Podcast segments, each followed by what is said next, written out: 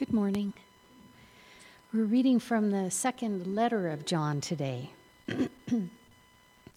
the elder, to the chosen lady and her children, whom I love in the truth, and not I only, but also all who know the truth, because of the truth which lives in us and will be with us forever.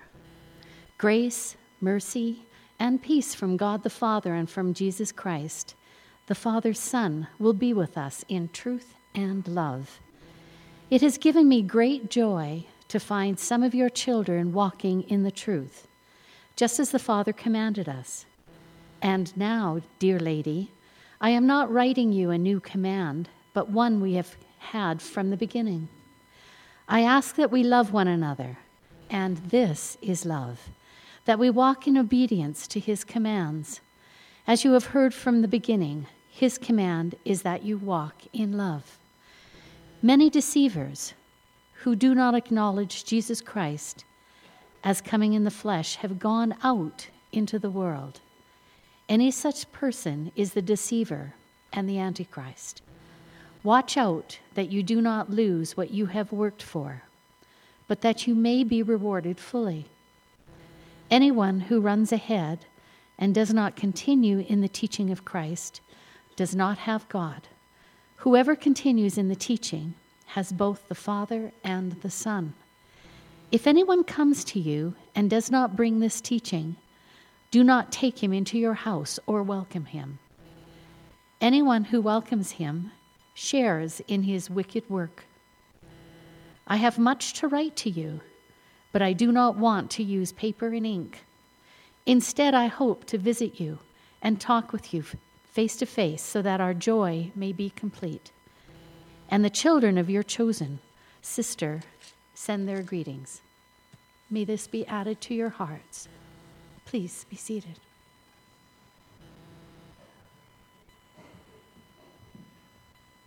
Thank you, Faye.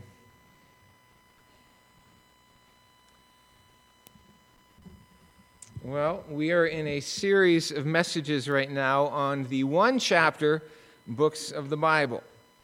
And there are five, and we are right in the middle two before, two after.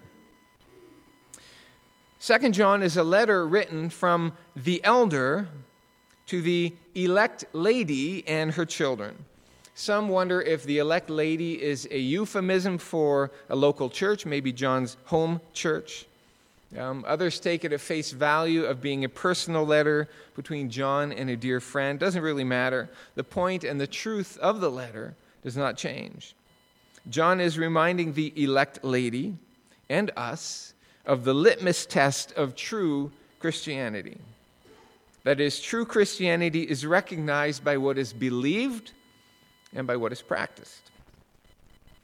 Second John, of course, belongs with the other writings of John both the Gospel of John and First John speak the same things, speak of the same things as Second John, and with much of the same language.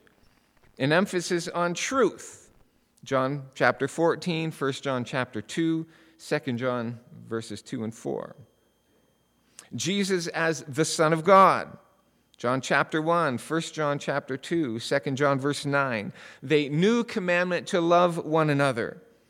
John 13, 1 John 2, 2 John verse 5.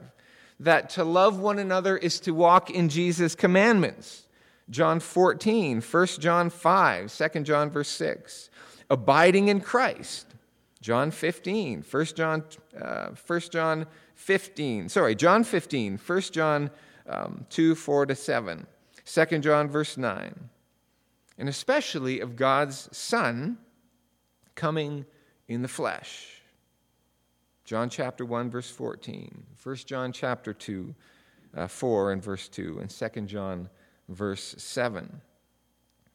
These kind of themes to which John gives his attention to in his writings are not just general theological writings. They mattered in the church context to which he was writing, and they matter in the church context in which we ourselves live 2,000 years later. But it's this last concern of John's that Jesus came in the flesh that is John's particular concern in his first and second letters.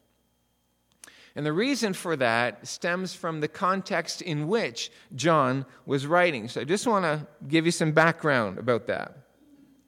In the late first century, when John was writing, there was a philosophical and religious system that was just beginning to establish its roots in the religious world. The system was called Gnosticism, which comes from a word meaning knowledge.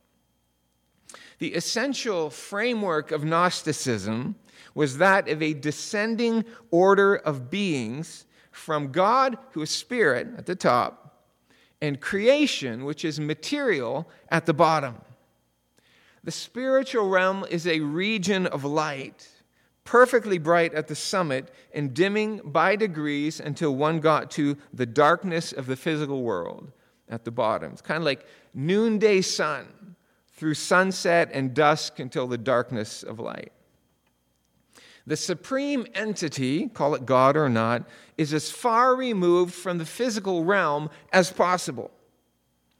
So, in its most basic form, Gnosticism would say God is good, creation is bad. Spirit is good, material is bad. And salvation then is freedom from the physical self and attainment to perfect spirit. Okay? That's Gnosticism. That may sound a little odd to us, but that's only because we as church people have been immersed in Christianity for so long. But it's not all that different from what is believed in the world today. Buddhism, for example, has its idea of being freed from the flesh with all its wants and desires. Hinduism has a hierarchy of many gods, above which is the great Brahman. So put these two philosophies together, and it's not hard to imagine a belief system in which Jesus is one of many spirit beings by whom one is freed from the flesh to become pure spirit. So Gnosticism, by the way, has room for Jesus too, as one of those spiritual beings. You believe in Jesus? So do we. In fact, we really know who Jesus is, who his person is, and how his work is to be understood. Now, a system like this, that includes Jesus, could, with relative ease at least, find inroads into the Christian church. And when John was writing near the end of the first century, that's what was happening. Some church leaders and teachers were beginning to gravitate towards this Gnostic form of teaching and were therefore beginning to shade their own teaching accordingly.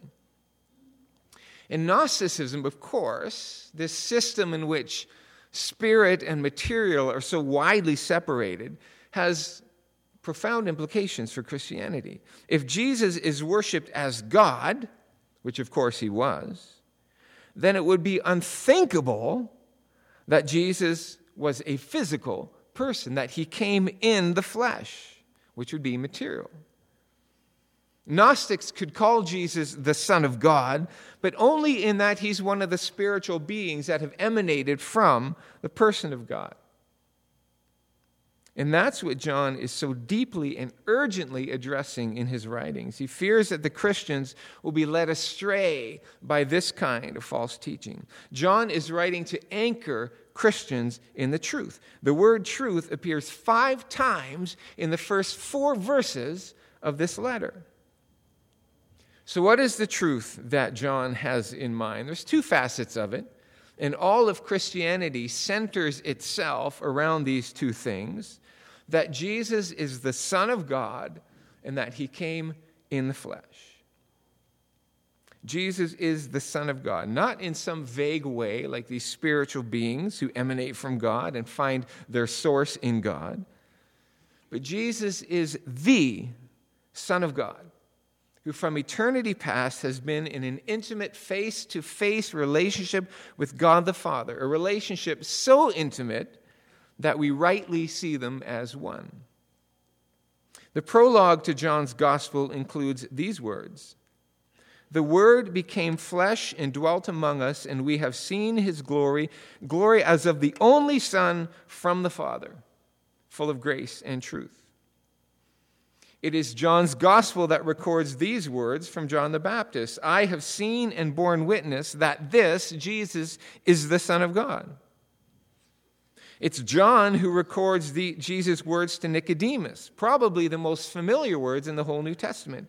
For God so loved the world that he gave his one and only, or only begotten, Son, that whoever believes in him may not perish, but have eternal life.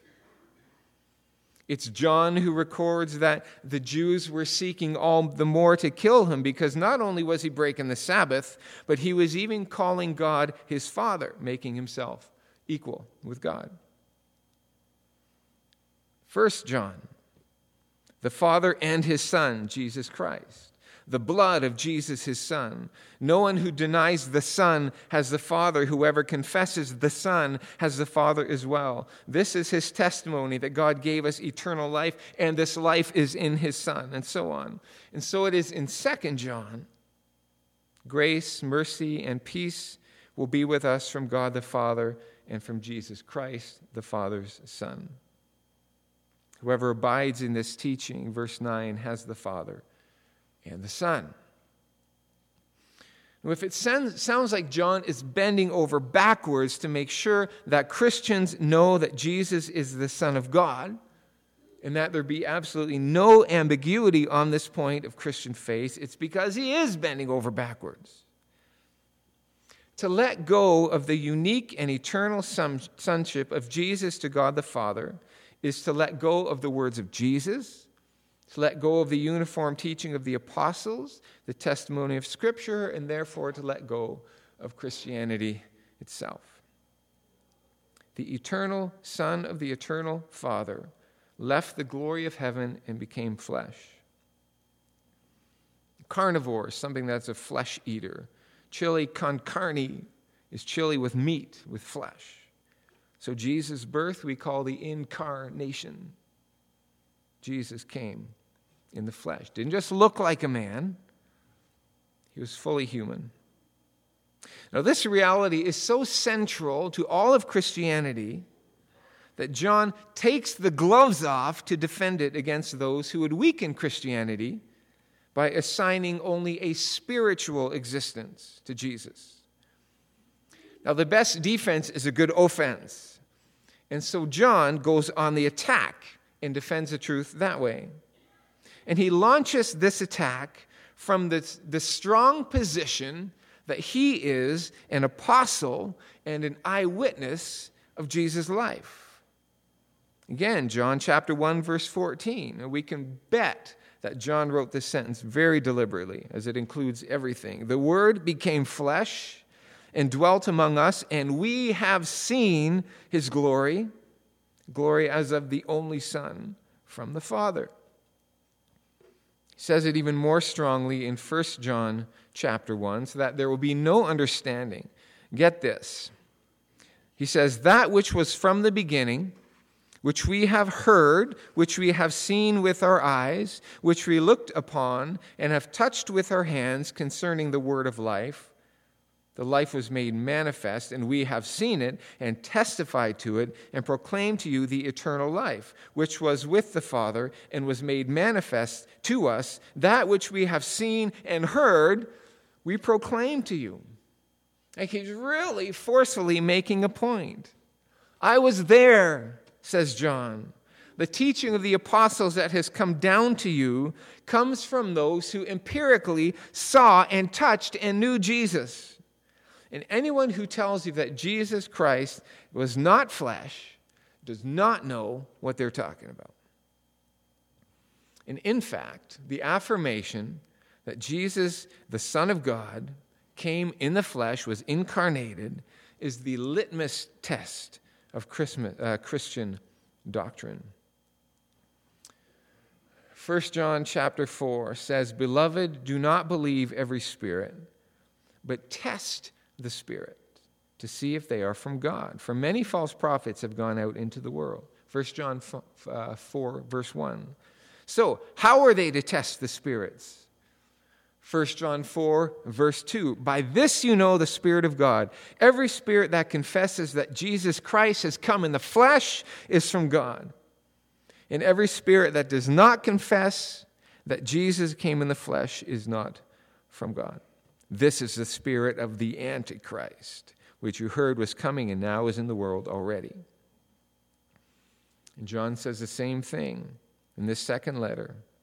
Verse 7 For many deceivers have gone out into the world, those who do not confess the coming of Jesus Christ in the flesh. Such a one is the deceiver and the Antichrist. So Jesus is the Son of God who came in the flesh. So the question is why is this so important to Christian doctrine? Who cares if it was real flesh or just the appearance of flesh? Isn't the crucifixion and the resurrection the center of Christianity? Yeah. But the crucifixion and resurrection only have meaning if Jesus is the Son of God who came in the flesh. So I want to consider that with you today. Adam, when he was tempted, chose disobedience and turned from God. And all humanity since then has been born facing away from God. So, could there be another Adam who is not already facing away from God, who can make a better choice than Adam, redeeming Adam's sinful decision and allowing man again to turn and face God without fear, without sin? No, there was not. And God, of course, knew that, knew that, and so he took it upon himself to bring about this act of redemption. So the Father sent the Son into the world to accomplish this very thing. Jesus would stand in the presence of God and face the same temptation as Adam. Do I surrender to the will of God? Do I choose my own way and seek my own glory apart from Him? Am I Lord of my own life, or is He? This is a temptation of Adam. This is a temptation to which anyone ever born has yielded. In fact, it's the temptation of which every other temptation is just a variation on the theme. All temptation really is this temptation Who is Lord, him or me? This was a temptation that Jesus would also face.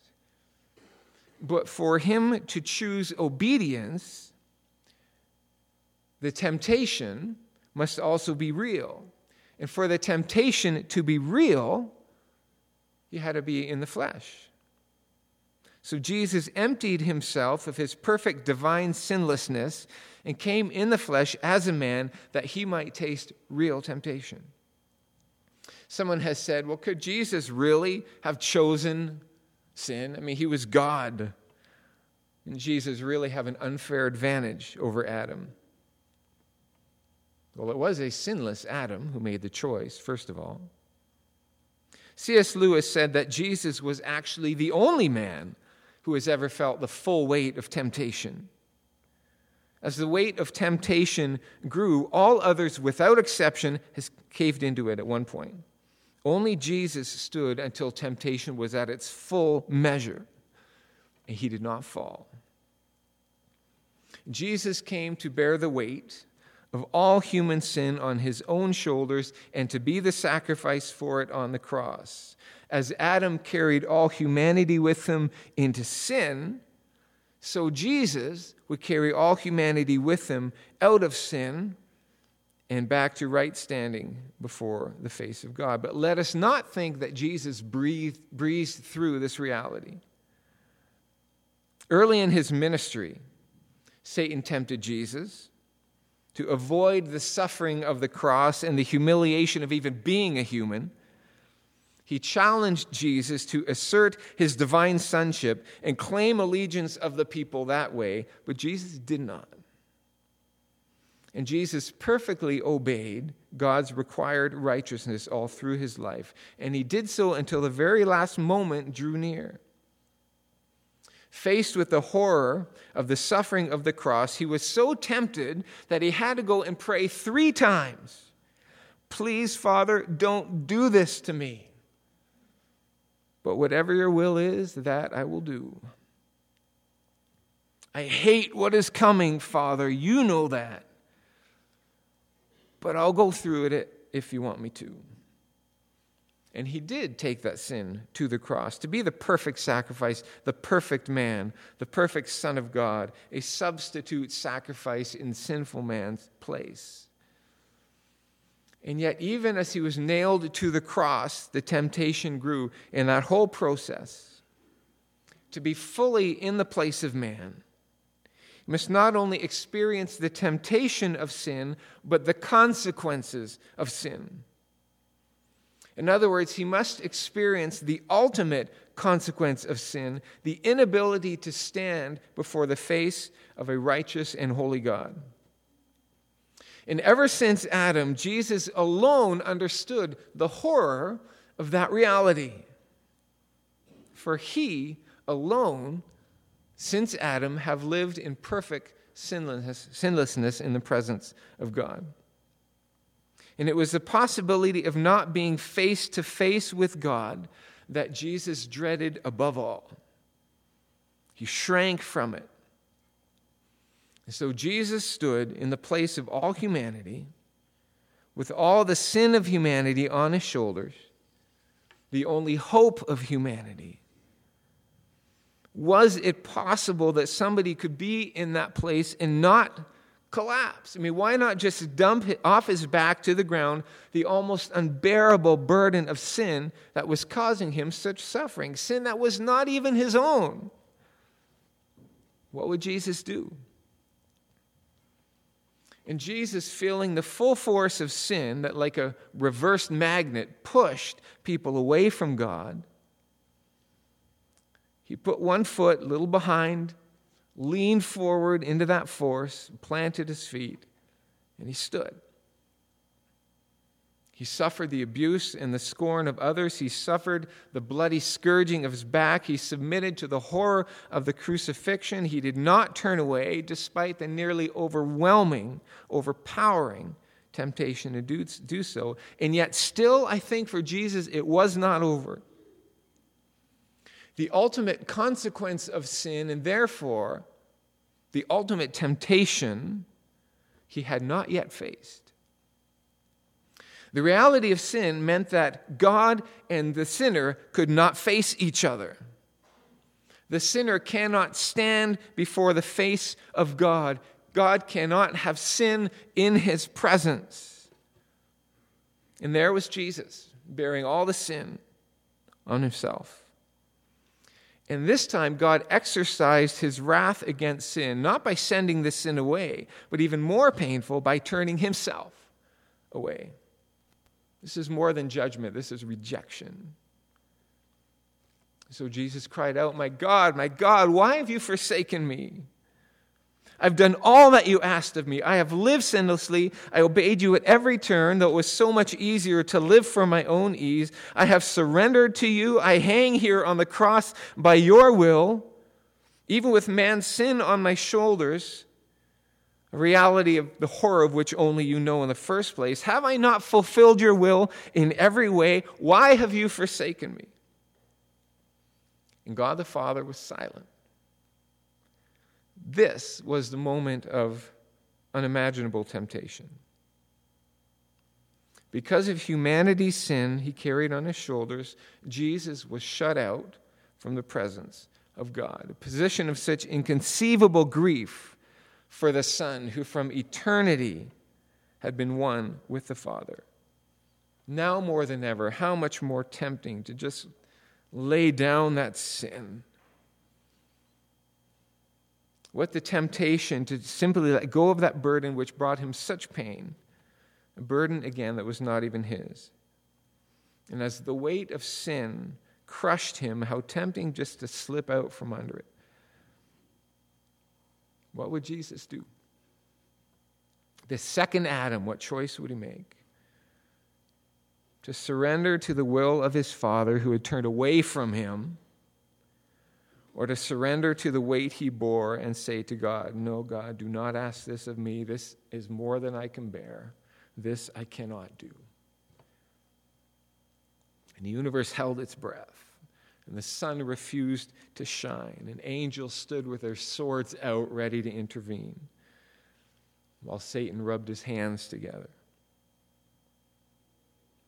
And at this very last moment, Jesus made his choice. He bowed his head, he drew a last breath, and to the God whose back was turned to him, he cried, Father, into your hands I commit my spirit. And he stepped into the blackness of death. It was finished. Where one man had stood and failed, took all humanity with him, another man had stood in the same place and said, God above all, no matter what the cost, and made the way for humanity to return. Jesus, the Son of God, faced with the prospect of separation from his Father, Jesus alone could know the full weight of temptation. Jesus, the Son of God, who alone had a life of infinite worth to lay down for the sins of the world. Jesus, the man who could stand in the place of all humanity and fulfill the standard of perfect obedience required of humanity to be in relationship to God, to be near to Him. That Jesus is the Son of God who came in the flesh. And that's what gives the crucifixion its power. Any being who is neither God nor man, but something in between, is not sufficient. It's only by the Son of God who came in the flesh that we have forgiveness of sins. Jesus' perfect sacrifice, in which he stood in our place, God receives a sufficient atonement for the sins of the world, and God reckons Jesus' obedience and righteousness against our account of sin. For all intents and purposes, then, we died with Jesus. We were included in his death. And yet, there is more. Having the sins of the world sufficiently atoned for, the judgment for sin completed, nothing more was needed. And so on the third day, God raised Jesus out of the blackness of death.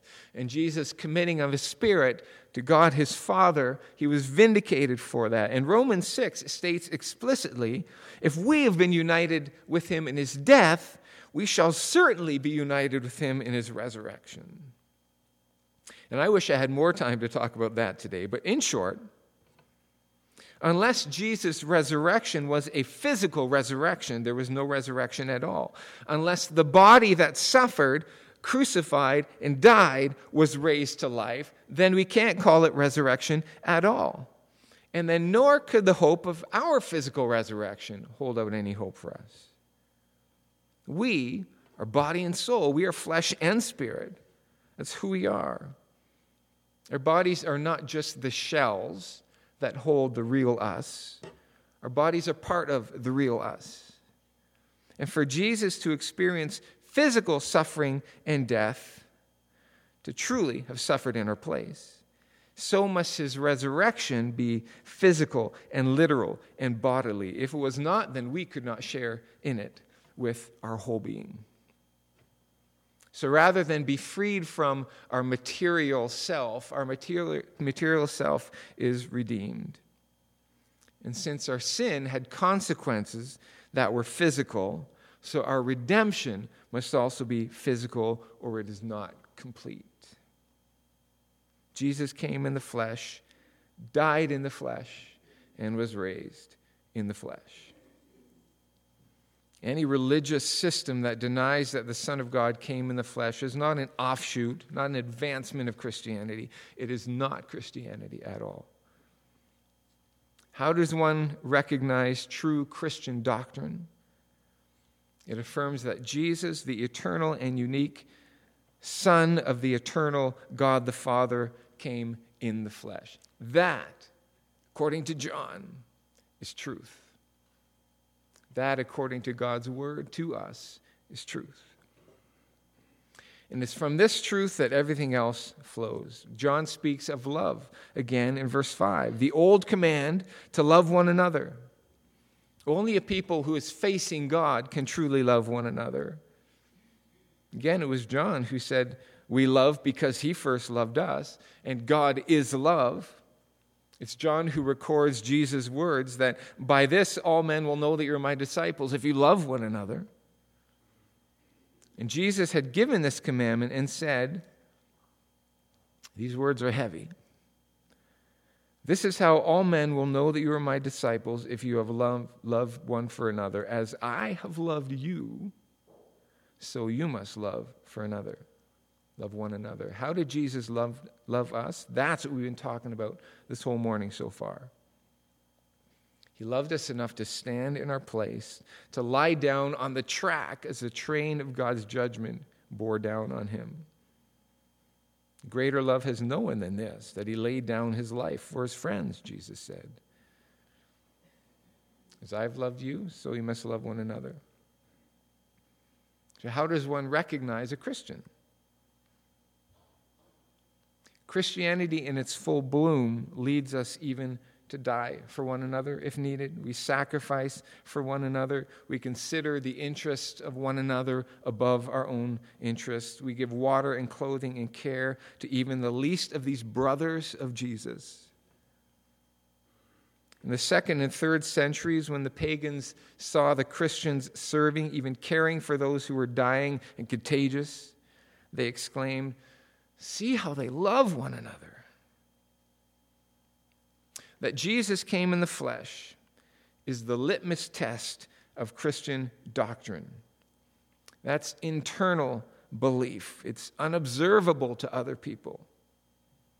Love for one another is the litmus test of Christian practice. That is external action, and it is visible to all. 500 years ago, the poet George Herbert understood this when he wrote this Doctrine and light, life, colors and light in one, when they combine and mingle, bring a strong regard and awe.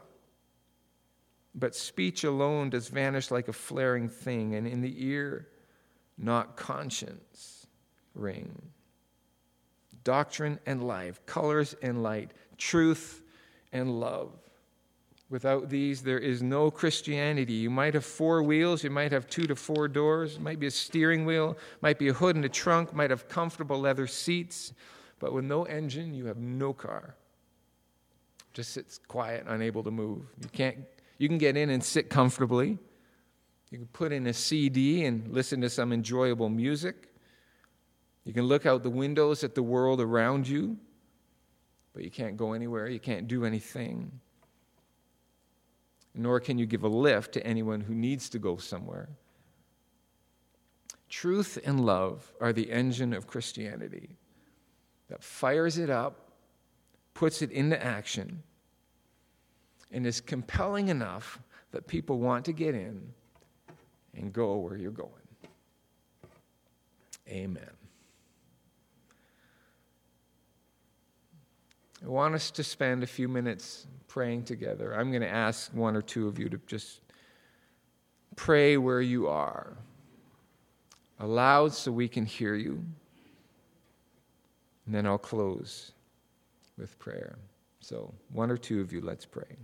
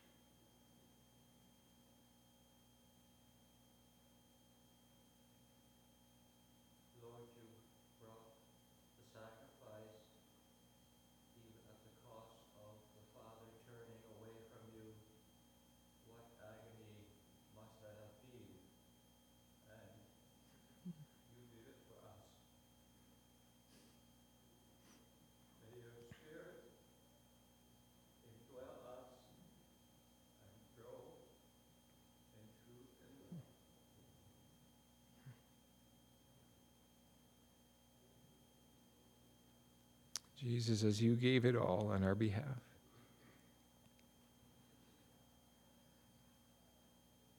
Out of your love for us, we are enabled to love you.